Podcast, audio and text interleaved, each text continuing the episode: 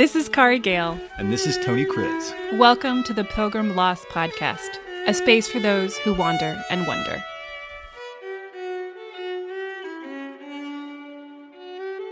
Hello, Kari. Hello, hello. I hope you're well. How was your Memorial Day weekend? Oh my gosh, it was so good. It was really mellow. Um, we did have a big barbecue here at the house yesterday. It wasn't a big barbecue; it was just with the housemates and and fiancés and significant others, and it was like seven of us. And actually, it wasn't like seven; it actually was seven. Seven. seven.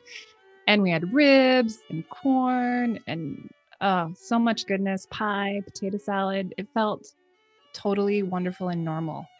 And it was such a gorgeous day. Such a gorgeous day. We are getting just enchanting weather right now. We um so I had a couple things happen this weekend that I wanted to share with you because I think it's so apropos to a couple things we've been talking about. One is Sunday evening, there was a goodbye party for a friend of mine who's moving to DC. Mhm. And it was out in the burbs. And I was one of the younger people at the party. And no masks, no discussion of masks, Wow. greeting with huggy huggies. So great. And then um while so while I'm at this party, you know, of course there's lots of we haven't seen people I haven't seen in a year. And they're like, what's going Yeah. on? What's going on? And I I I mentioned to one of the couples that was there that I'm going to Kenya, which I want to tell you about a little bit more later. But I said, Oh, I'm going to Kenya in a, in a couple weeks.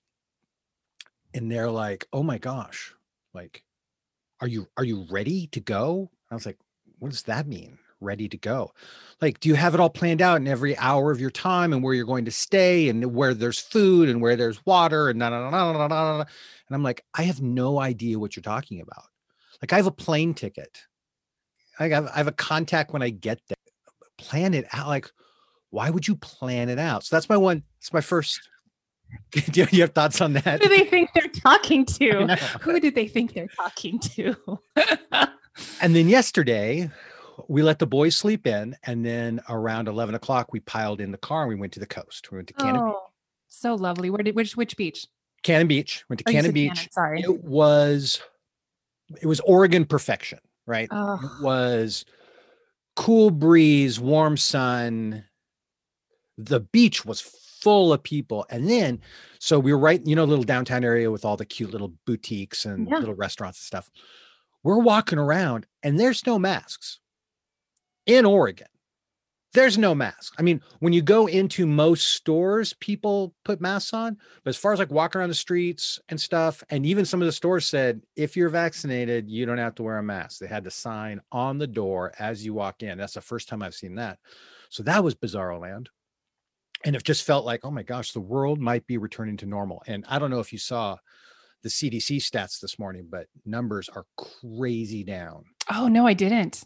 And England just announced that in the last 24 hours, they have they had zero new cases the first day ever. Oof, I just got chills. That's amazing. So it just seems like maybe we're getting ahead of the curve. So that's all really fun. But then we went down on the beach. Went on the beach, sort of set up our stuff. We're old Oregonians, so we know how to do Oregon beach time. So we've got we set up camp, you know, we do the whole thing, you know, get out there and whatever. And at one point, I'm just sitting there enjoying the sun, and I do this thing where I just get up and I just wander away from our little camp. I don't know where I'm going. I just start to wander down towards the water. And then, you know, right there, the beach next to the downtown, if you go right, you go all the way down to like that big rock wall. And then you've got the lighthouse out in the water on that big rock, you know, about Yep. a quarter mile out in the water. There's that beautiful lighthouse out there. So I walk all the way down to that a couple miles, turn around, walk back, get to our camp or where, and I just keep going. And I go like, I go all the way to Haystack Rock in the other direction, past Haystack Rock yep. turn around and I'm just wandering. No thought of like my family might be worried about me. So I come back an hour and a half later. I wander in and they are completely unfazed by the fact that I just disappeared for an hour and a half. Okay. So here's what I want to ask you about. This couple at this party being weirded out about me just going to Kenya. Yeah. and taking my 15 year old with me. And then this weird comfort level with just sort of wandering off. And so, my question for you is Is wanderlust a real thing? And where does it come from? This is what I want to discuss. Are you up for Mm. this? I am. And just for all of our listeners, we did not talk about this before. No, no, no, pod. no. Kari's totally this is I'm- completely inappropriate. I'm throwing I'm throwing her off. wow, that's actually a really good question because I feel like, okay, I'm going to go back to my own experience here. Right. I have had various times in my life where I have completely felt wanderlust. And then I've had years and years and years. So, for example, went to Spain when I was 23 years old, Right. uh, lived there for a year, went to school, had every intention of going back. I was going to travel the world, I was going to do all the things. And I felt like I really had wanderlust after living overseas for a year. right. Then I ended up getting married and I did not travel internationally except to like a quick trip to Mexico for 20 years. Whoa. 20 years. Yeah. We went to like, you know, Cancun area for a a week in the midst of our crazy remodeling years to get away. But we'd, I but other than that, which some that sounds horrible that I don't count Mexico as international, but Mexico is more of a vacation destination for a lot of Americans. So Right. as far as really getting out and traveling, I didn't do that for 20 years.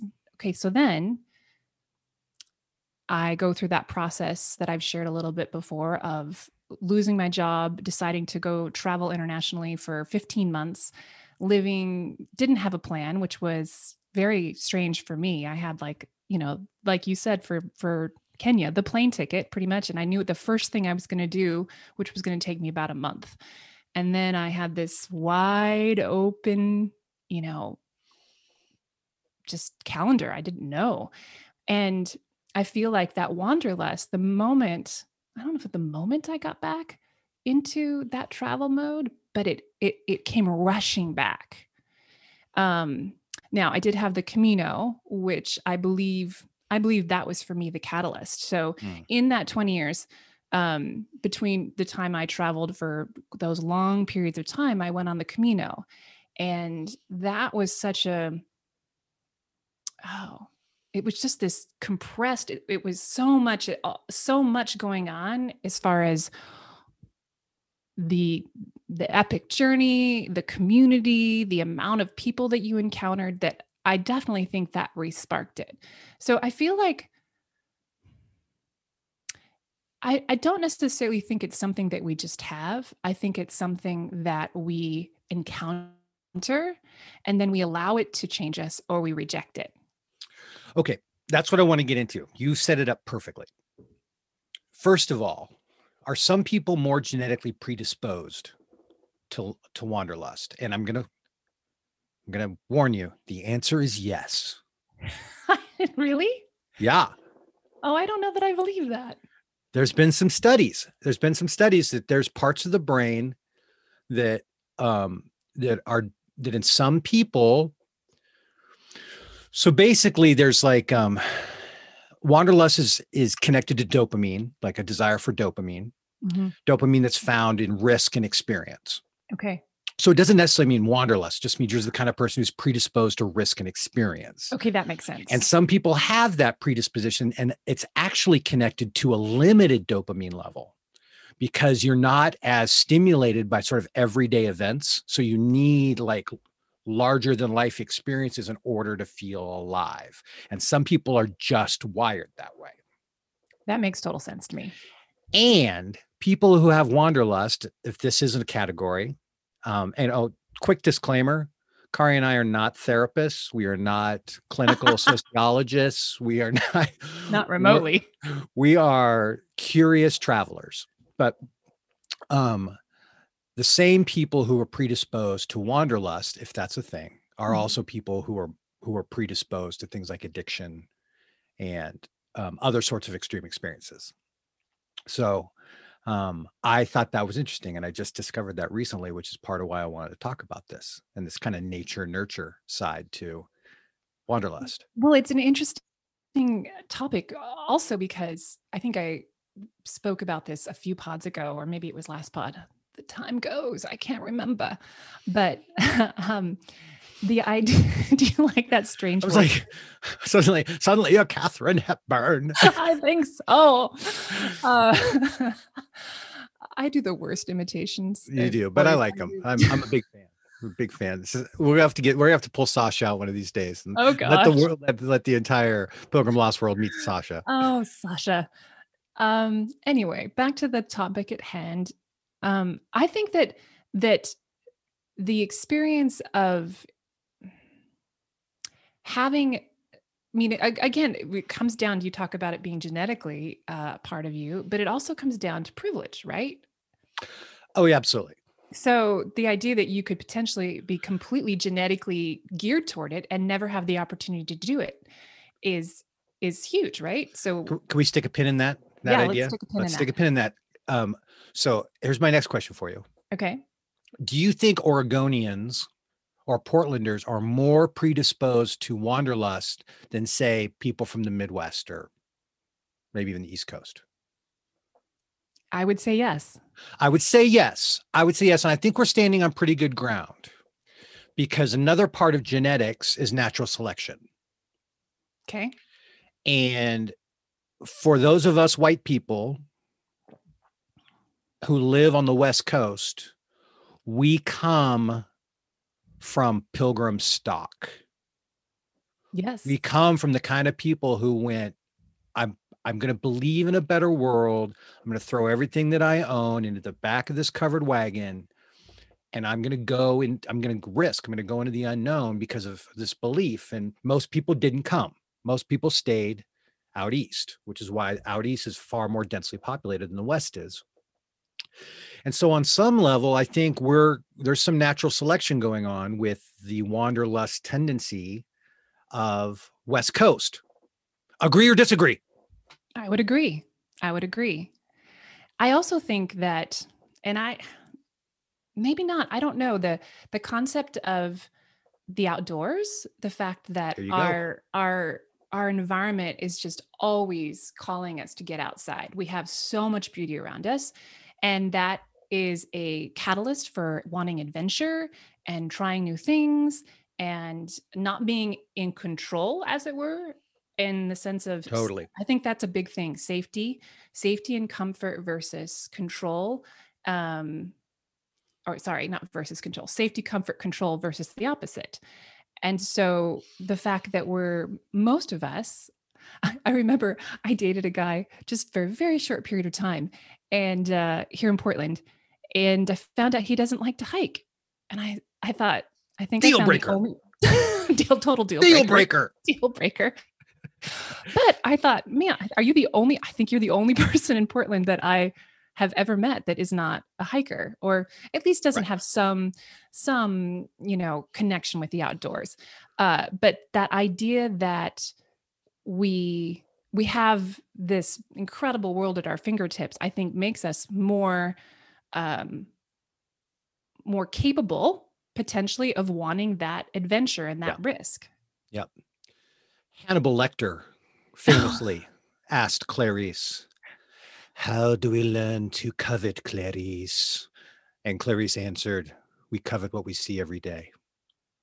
Mm. And out here, we see it every day and not just see it but hear about it. We've been a part of the legend of travel i mean there's not a there's not a time in my life that i didn't know about the pct and people who had walked from mexico to Can- to canada you know?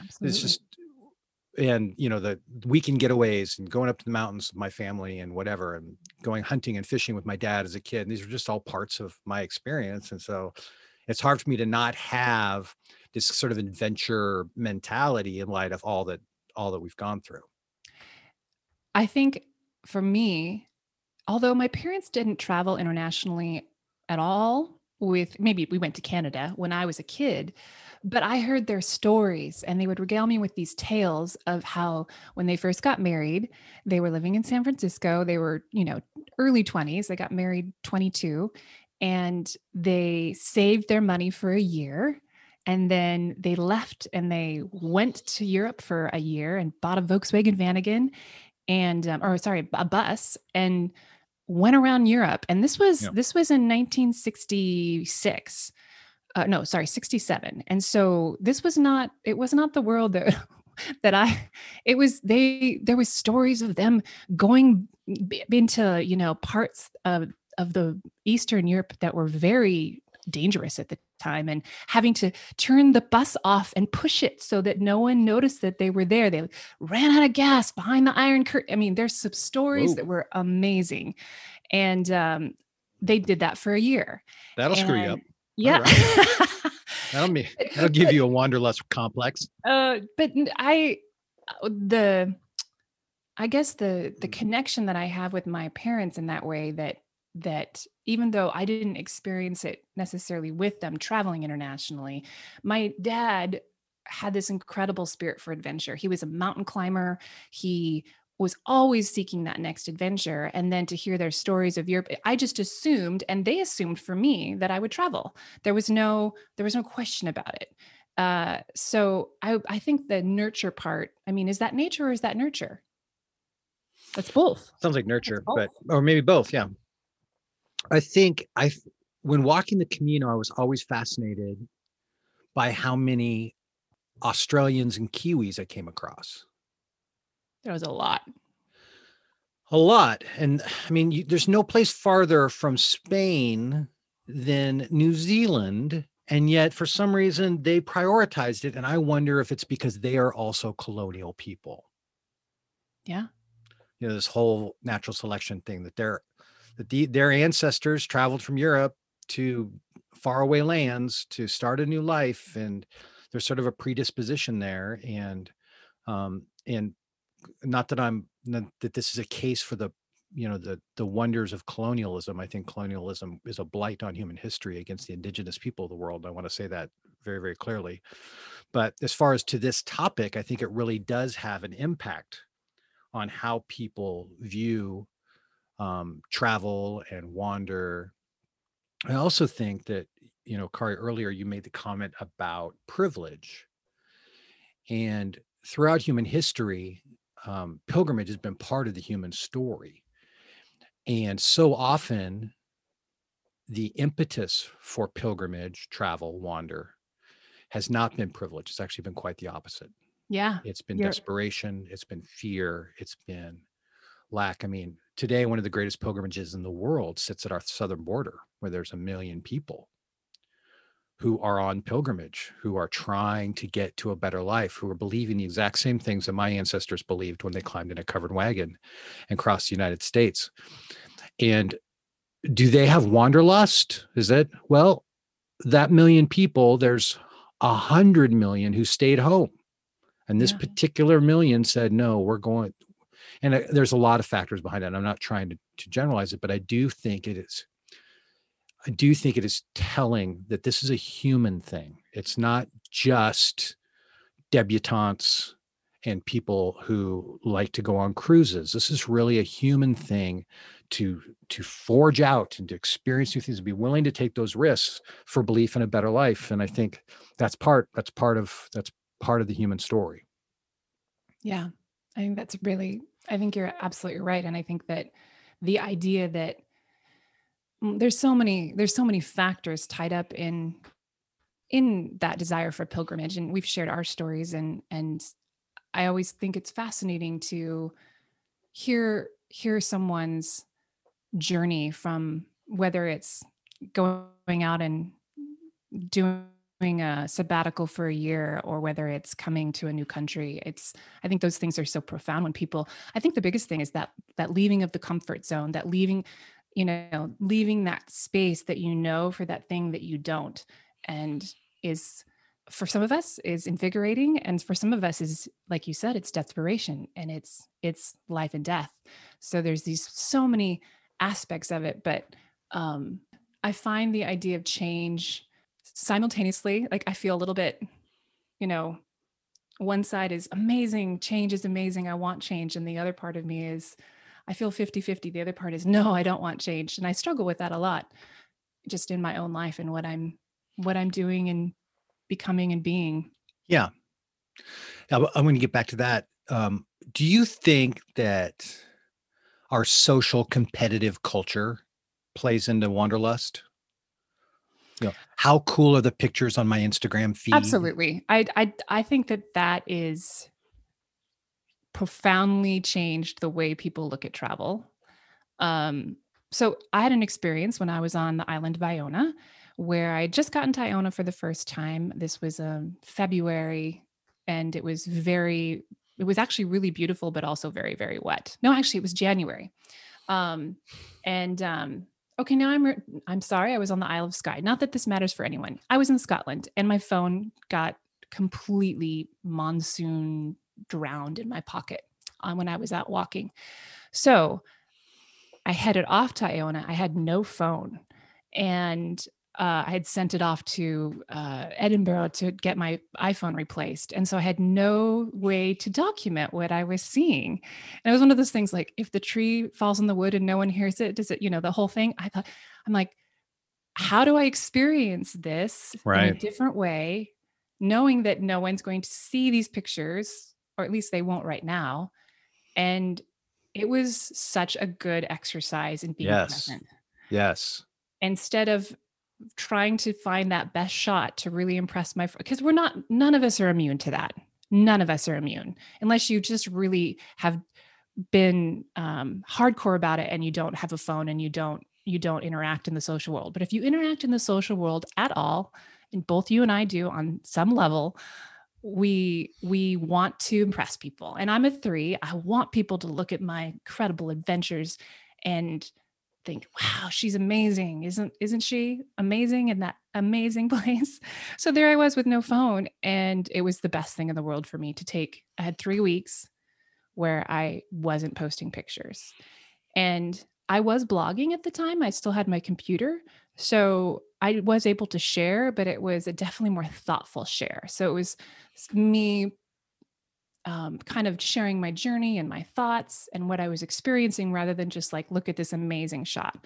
And I think, I think most people that go out and travel these days, I mean, that's, that's a massive part of the, the culture of, I don't know anybody that doesn't share pictures on social media when they're traveling. Yeah, there's that side, but there's also the pre-travel motivation. I think there's just a lot of pressure on people you know if if my friends are posting rich lives you know expensive meals and rich parties and traveling to exotic places well i've got to keep i got to keep up with the joneses. So you know maybe maybe i'm you know strapping on a sarong and walking on the beaches of mexico but at least that competes. At least it, you know it it looks just as cool and i i'm i'm i'm okay you know i'm I'm validated by that. And I want other people to validate me. And when I come back and say, Oh, I saw your pictures. You, you look so beautiful when you're walking on the white sand. Like I did it, you know? And I think there's just, a, I, I don't even know if that's good or bad. I just, I just know that's such a part of our culture right now. I think it's, I think it can be, I mean, it, like most things in the, in life, it has the, it has a pro and it has a lot, some pros and cons, right? And the pros are that, that we get, we get to share.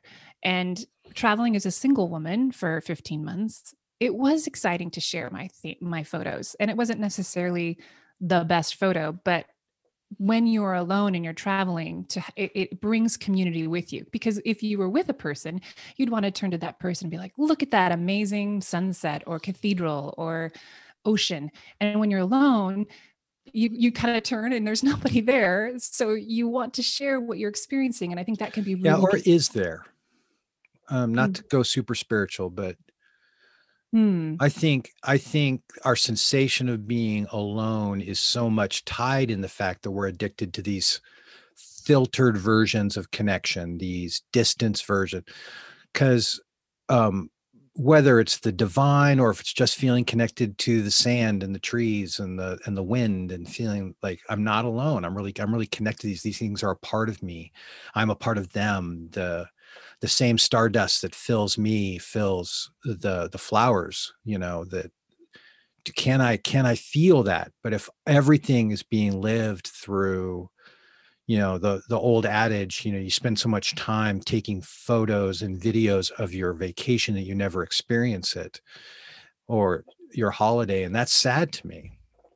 You know I, completely agree with you and i think i think that that that sharing aspect that i just talked about is it's it's an easy it's an easy out as it were. It it it doesn't force you to to be present. And i mean one of the things that i share in my workshops is the reason why i do journal art is because it forces me to be exactly in the moment and to engage Great. in all of my senses not just um you know my eyes taking a, a, a snapshot. I i get to be in the moment and that to me is magical.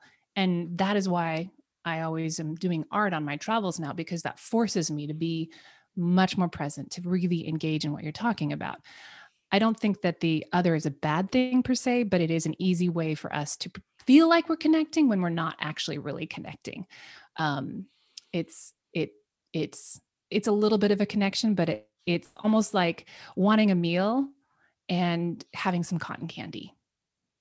You know, mm. um, and then the con, of course, is that, like you said, you're not you're not present. You're not you you it can be a a way of feeling like you're you're capturing something or living an experience but then i mean how many of us have gotten okay this this is maybe well when we used to actually have photos i you know go and you look through your photos or even if you look your, through your photos on your phone now and you have no you no memory of what it was that you were like where was this did what Perfect. was i there at that Perfect. thing you know and and you don't remember you don't remember any but if you for me if i look at one of my drawings like I know exactly where I was.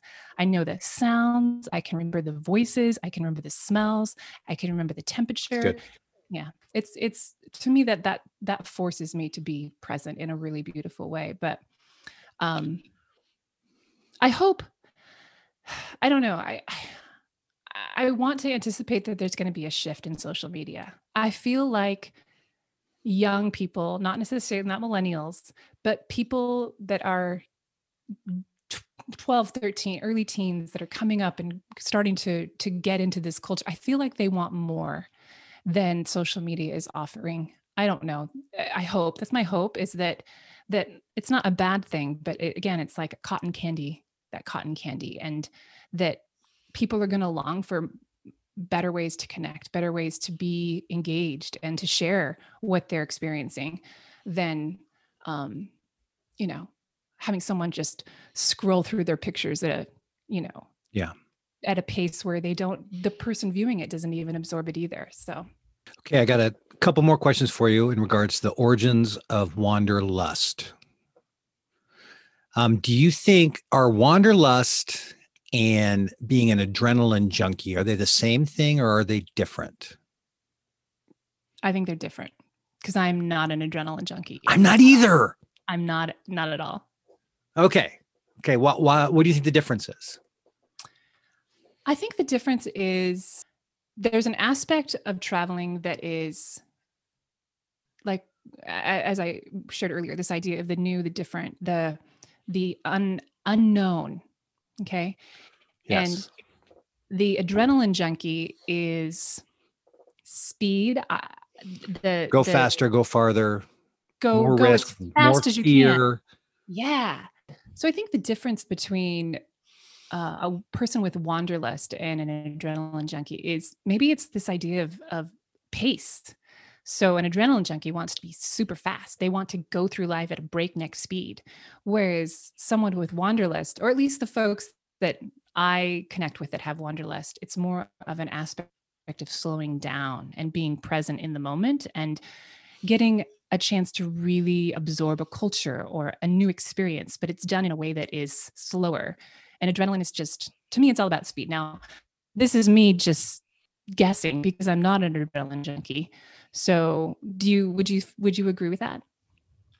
Yeah, maybe, maybe part of it's just found in the name. I mean, I don't, I don't know a lot about neurology, but maybe it's the difference between desiring adrenaline and desiring dopamine. I mean, maybe on a biological level there's there's that but i do think that adrenaline junkies they are they are fueled by the extreme the new the scary Um, and uh, the way that I think of wanderlust, it's a lot more about the experience or be, you know, the all five senses being stimulated and the the collecting experiences. I think about it more in those terms, and so I'm sure they're related, and I'm sure some people have both. Uh, but yeah, I think there's a lot on that Venn diagram that that overlaps. In totally, two, you know? totally, and there are ways that I am, but yeah. but when I when I go when I travel, my first thought isn't, you know, I wonder if I can skydive when I get there. Absolutely. You know, it's if I get an opportunity to go skydiving, you know, uh, Hudson and I might get a chance like do a zip line while we're in Africa. And that would be really fun to be go over an African jungle, you know, on a zip line. That sounds cool.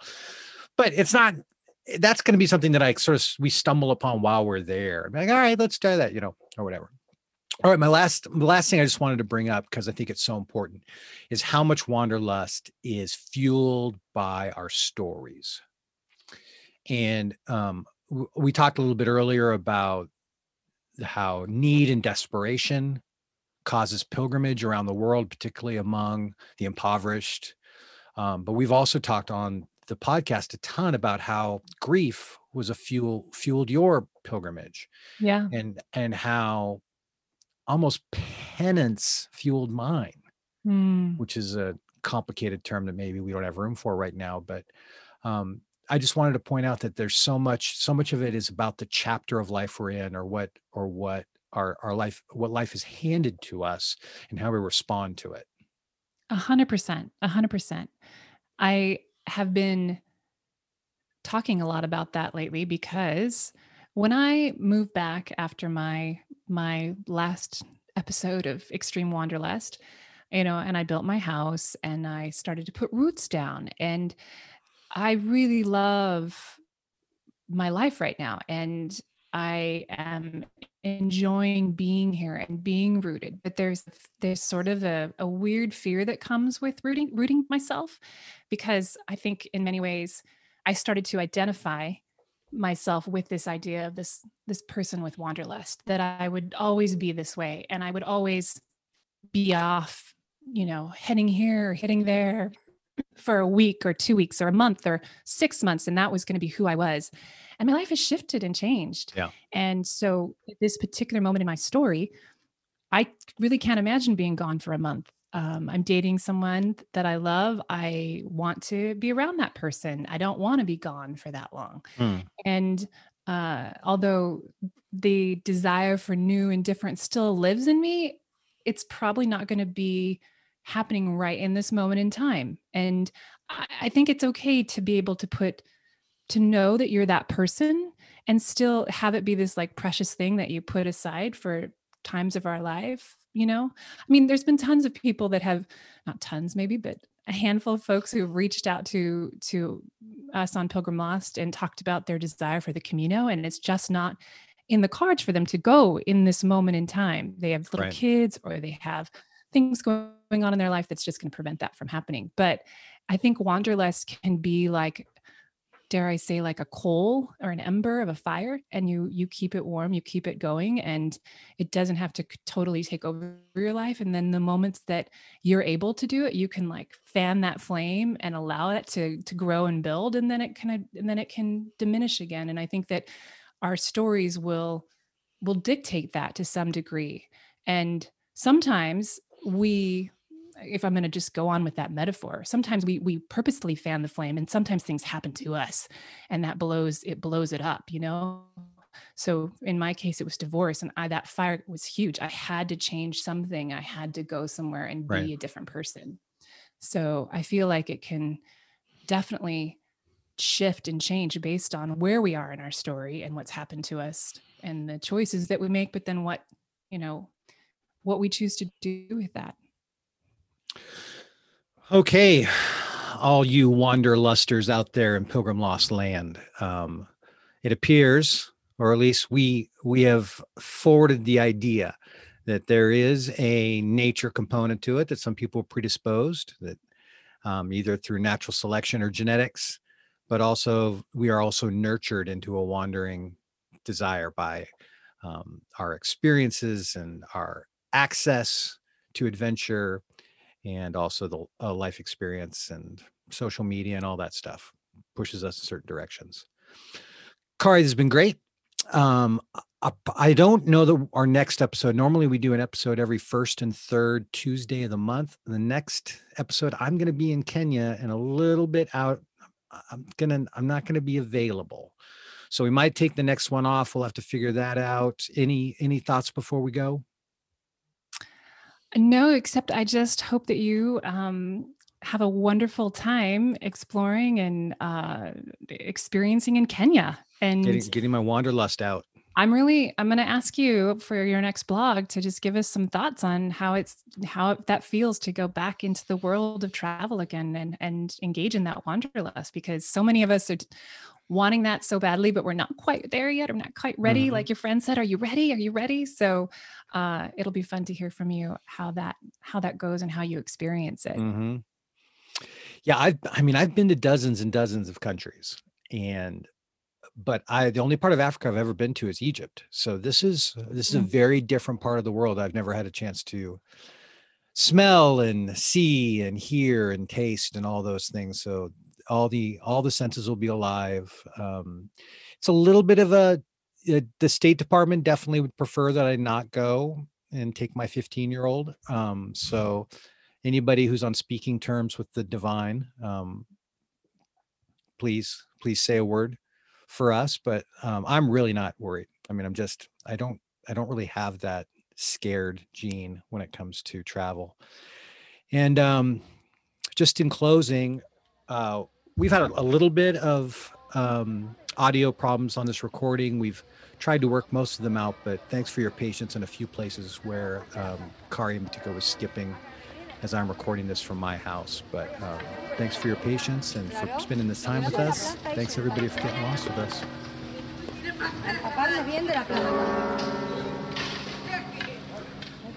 Thank you for walking with us. To stay connected, visit us at pilgrimlost.com. Please comment, share, and respond.